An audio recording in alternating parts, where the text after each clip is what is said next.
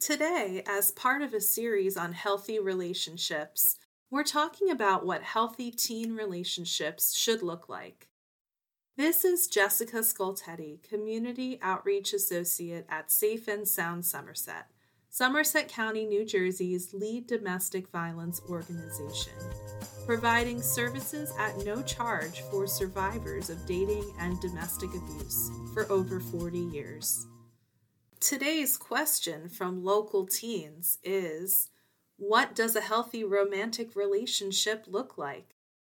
There are some clear signs that you can judge a healthy relationship by.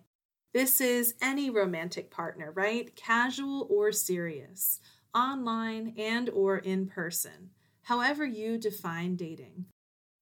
Partners validate self-worth and lift each other up rather than putting each other down with insults in both public and private.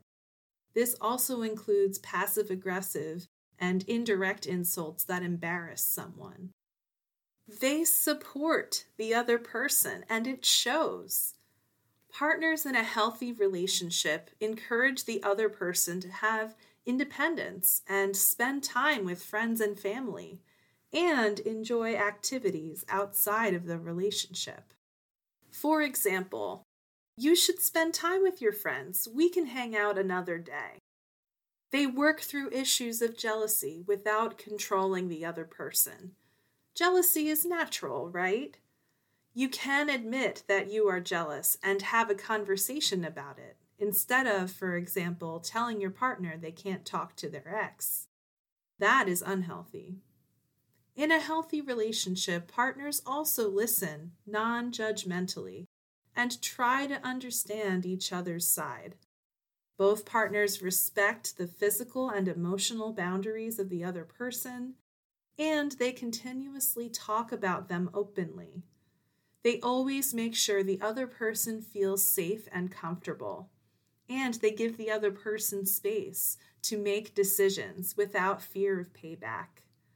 You can see more of these signs on the Teen Equality Wheel, linked on our website, www.safe-sound.org.